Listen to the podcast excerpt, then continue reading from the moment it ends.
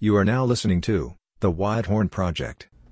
Ladies and gents, welcome back to the Wide Horn Project. As always, your two hosts, Dylan and Alec, bringing you the best in podcast quality and content. How you doing today, Alec? Excellent, excellent as always. Dylan, how are you doing today? I'm I'm well. I'm very well. It's Wednesday. We're halfway through the week. Everything is going great. Ready to get another quote coming at you live. I'm going to go ahead and read it. Um, so, one of my favorite movies, Dodgeball. This is, I think, one of the most iconic quotes in the movie. Mm-hmm. There's a bunch, but um, I'm going to get right into it. So, Patches O'Houlihan. If you could dodge a wrench, you could dodge a ball. Bet your ass you what do can. you got off that? what do you What do you got to say about that? Yeah, well, before we go into the density of the wrench, which I know you'll probably want to talk about a little bit, um, yeah, you, I mean, I, you know what, you know what kind of ball I think of instantly because I was at a grocery store and I saw, you know, like those, um, they have like those, they're, they're like in cages and they've got those elastic strings around them, Oh, like, yeah. like a big Target, like Target's got like a hundred of these like little plastic balls you just play with in the summer. I think of those balls. Yeah. Um, because you could throw them, you could dodge that one so easily. Now, obviously, in the movie Dodgeball, the, the ball's got a little bit more velocity. It's got a little more density. Uh, it's a little more dense. But um, yeah, you should definitely be able to dodge dodge ball over over a wrench any day. Yeah, well, I like what he talks about.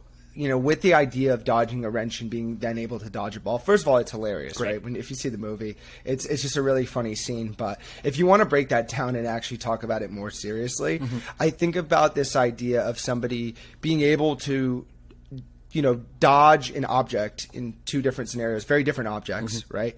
But if you take that concept and apply it to life, it's like, you know, if you learn the fundamental skills of how to deal with a situation or um, deal with an obstacle, it doesn't necessarily matter what the object or obstacle is. You have those fundamentals beneath you that should theoretically allow you to overcome or succeed. And it's a circumstance that if you practice enough, you'll be familiar when it Mm. comes. So there's actually what's funny about a lot of these quotes is I think that there's there's legitimate real world applications to them if you if you think about them more seriously. Always, and that's what we're doing here on the Wide Horn Project. We're taking these quotes, and we're, we're you know, they're funny. They, they, you know, you, in the moment while you're listening to the movie, you're watching the movie, you're not thinking about how do they pertain to life necessarily. But one thing that you said that definitely caught my attention was was practice, and practice comes with preparation. And when you prepare, you're much more equipped to tackle specific situations. Um, so when you've got wrenches being thrown at you left and right, I mean, you're going to be much more prepared when a ball is. You ever, you know what? I think about. I don't know if you ever did this in little league growing up. Remember those little um, there were these little yellow spongy golf balls that would get hit to you when you're like playing shortstop or second base. They're really hard to really hard to catch, and you've got to be very very quick and very agile and have to have like a lot of hands-eye coordination. I think of that exact scenario, and then when the baseball comes, scoop ready easily, and then or much more easily. but um, yeah, practicing with much more difficult obstacles definitely allows you to be much more prepared for when the easier situations come along, such as a ball. So yeah, definitely applies. Yeah, definitely. Absolutely. And building off of that too, in the actual example with the wrench versus the ball, Yeah. the wrench has way more stakes attached to it. It's way more serious. Yeah. If you get fucking nailed with a wrench, like you're Yeah. going down. Yeah, you like, go to the hospital. exactly. So, you know, preparing yourself with more difficult scenarios, and this is something that everybody who is in any sort of situation where, you know, they're competing um, either at work or at, in sports or in just in general, like in life, you know, you're always you're always best served preparing with more difficult situations because when you actually get um, you know you actually get exposed to the real life instance Yeah. your hope is that it's easier and that it comes easier to you um, when it's actually happening so Yeah. that that's another thing What I was like to think what was our, our well. football coach's name? Um, our first football coach name in high school, not Coach Gege, who sat on the Car- sidelines. oh yeah you're talking about carbone Carbone, yeah, Carbone. So Carbone, I'll, I'll never forget this. So we're lining up to practice. So for those that don't know, Dylan and I played football together in high school, and uh, we're lining up. It's freshman year, and I remember it's practice. It's like a Thursday practice before the game, and we're lined up, and I'm posted up in front of this gigantic senior. Don, remember Dante? Yeah. So we'll leave last names out of it. But long story short, Dante is posted up in front of me, right? And you know, he and I we're friends. You know, we've gotten to know each other, um, and we're going through the motions for the practice, right? But I know Coach Carbone is really adamant on going full speed. So, so uh, Dante comes up and we're going through the play, and he, he kind of just gives me like one of those little nudges, right, to block me out of the play. And I'm like, yeah, that's what we're supposed to do. I'm on the practice squad right here, trying to prepare him, the starter, for the game. Coach Carbone walks over and yells at Dante, Dante, what the hell are you doing? Are you going to do it like that in the game? How are you going to be prepared? How is he going to be prepared? Talking about me. And I'm thinking, like, yeah, that's kind of true. I mean, how am I going to be prepared, like, when, the, you know, whatever happens? Um, so next play, I'm not really thinking much about it. I'm down in my, in my stance. I come up. Dante absolutely trucks me, bro. And I'm, like, just down on the count, like, on the ground. and I'll never forget that because it, it 100% pertains to this quote because now – I'm never gonna not anticipate somebody trucking me from the side of the mm-hmm. line, you know. So I, I, think it definitely pertains to the quote in, in that regard. But yeah, I'll never forget that story or that hit because it definitely went through both of my clavicles and I felt it forever. So yeah, here we are. Yeah, well, that hit taught you a lot too, mm-hmm. beyond just like the actual. Hey, I should think twice when a force like that is coming mm-hmm. towards me.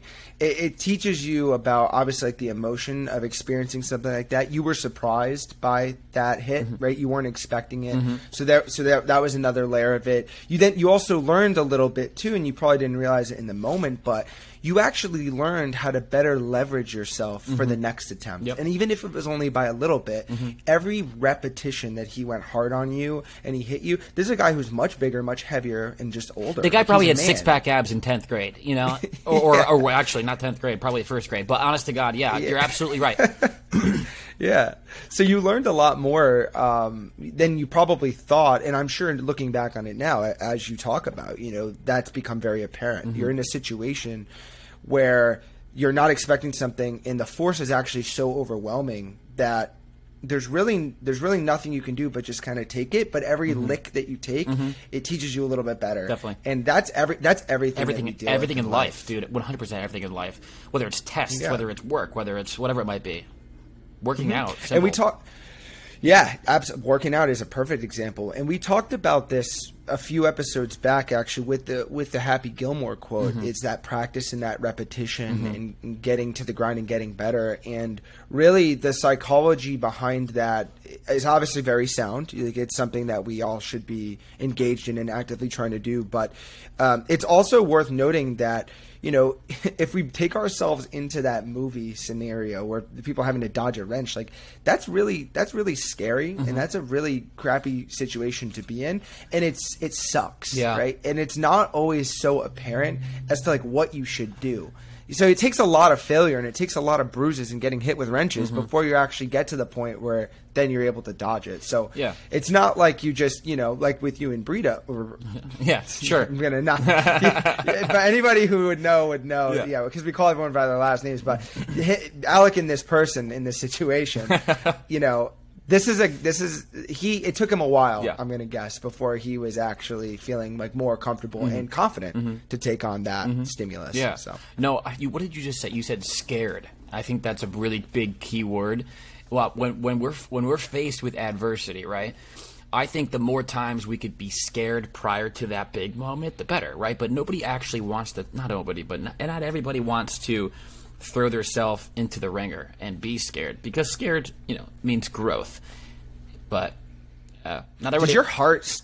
Yeah. Does your heart still like race when you get on a phone with a, a new prospect or a client, somebody that you don't have mm. like a great relationship with, or somebody that you're expecting to not have like the, the best outcome with? That's funny you said that because I think in one a couple episodes back we talked about improvisation and, um, mm-hmm. and you, know, you got to improvise, you got to be quick on your feet.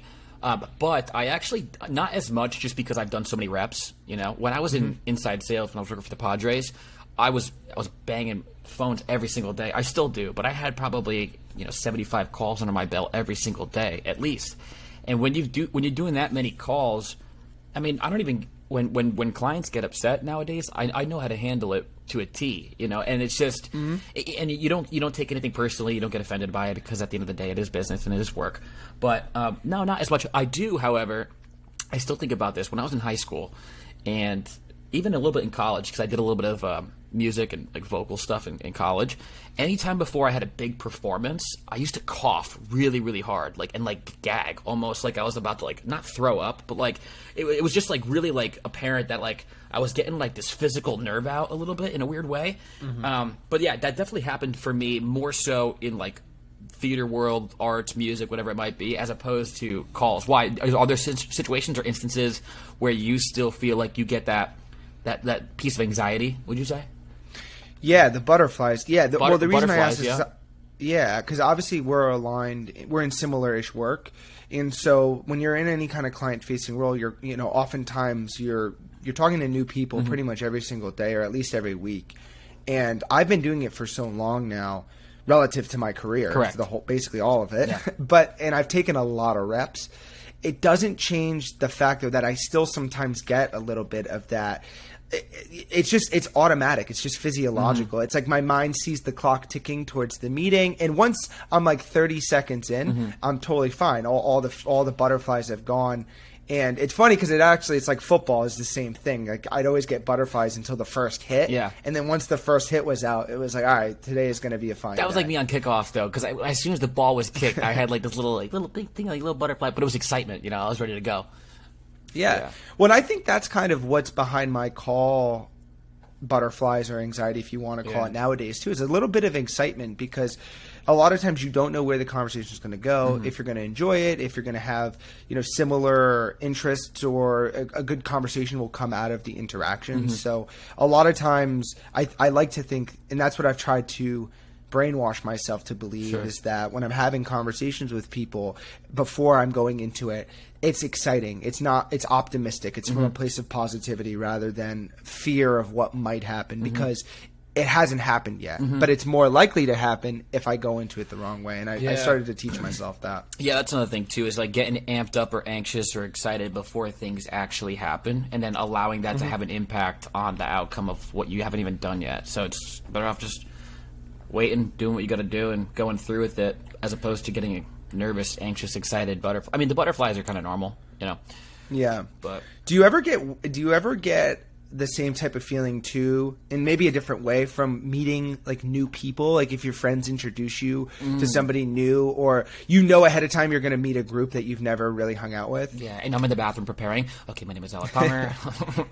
no, but uh, Yeah. um, yeah, sometimes I think depending, it's tough because it's something that I think as as a as a as a man as a person, I want to always be my most comfortable, authentic self. It's something that like I feel like people don't talk about enough because. Mm-hmm. you have to be very vulnerable to talk about oh like yeah do i feel like uncomfortable around new people yeah i mean of course sometimes there are situations where you know you, you might feel like a little bit out of the loop a little bit out of the norm like they're throwing they're throwing these jokes that everybody else is involved with and you have no idea what the fuck is going on so yeah i think sometimes or, i think sometimes it actually is more ner- not nerve wracking, but for lack of a better term, we'll use that when it's more of like in a professional manner. You know, when it's like around mm-hmm. work colleagues that I have never met before, or when it's around like not even clients as much, but maybe somebody involved in my industry or related to it. What about you? Well, how about like like in a social stance though, in a spe- specifically in a social manner? How do you feel? Yeah, I think I feel pretty similar. The one thing that's important to know about me is so I actually took, and I don't know if you're familiar with this, but it's called a disc test. So it tells you kind of Hmm. your alignments with. There's like four main personality characteristics. It's like dominance, Yeah. um, influence, um, security, and like creativity. Or it- it's That's not the like. Myers Briggs test, is it? I don't know. It might be. There are there's a bunch of tests that are kind of related and, and up that alley, but the disc one specifically Mm-hmm. has these four categories. And we, anyways, we did it at my old company, and I had actually done it before I graduated from college to figure out kind of what my personality was like Mm-hmm. and and how the system thought I I was. A lot of it was really accurate, spot on. Mm-hmm. And what's so funny is the reason I bring it up is because my tests they give you how you how you act at work and how you act at home. And there's two separate scores based on your answers as to like how you present yourself in each scenario.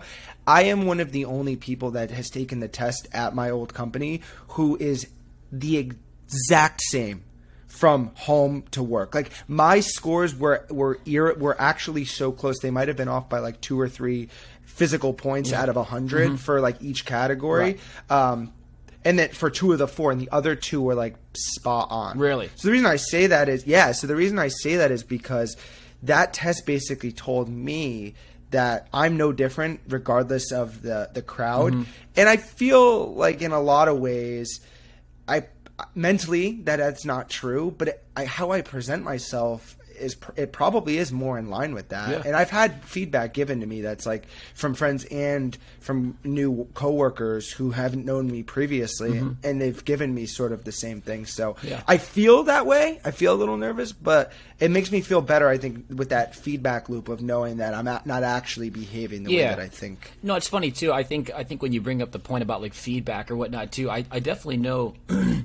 like I have friends in my social circle and like friends in work, and I think both of them would actually describe me very similarly when it comes to like out being outgoing and being like confident in like my work or like you know you know being able to be approachable, things like that. Um, but that kind of comes full circle, kind of like back to talking about um, practicing and repetition. Not that you should practice. Well, now that I think about it, you should should should you practice being yourself all the time or should you naturally allow yourself to practice being yourself because if you practice being yourself are you then not being authentic it's a pretty philosophical thing to think about you know The way, yeah, it's a that is a extremely complex and, and Very interesting complex at the same about. time.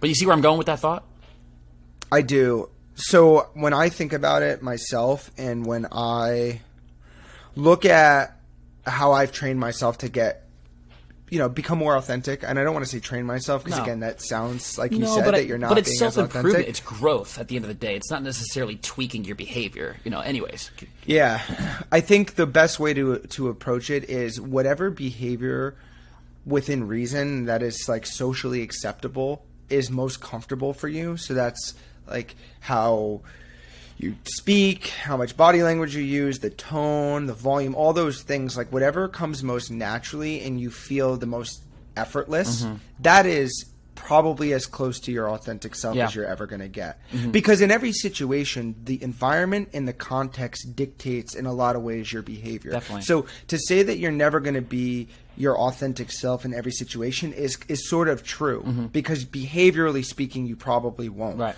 But if you at least approach it with the same like morals and values and with the same comfortability that you like whatever comes most easily you're still going to be your authentic self or maintain Yeah. that even though the situation might dictate that you 100%. behave a little bit different does that make sense Totally agree. No, completely agree. And I think that wraps us up perfectly. And uh, another great quote, Dylan. Appreciate you bringing that one in. That one was hot.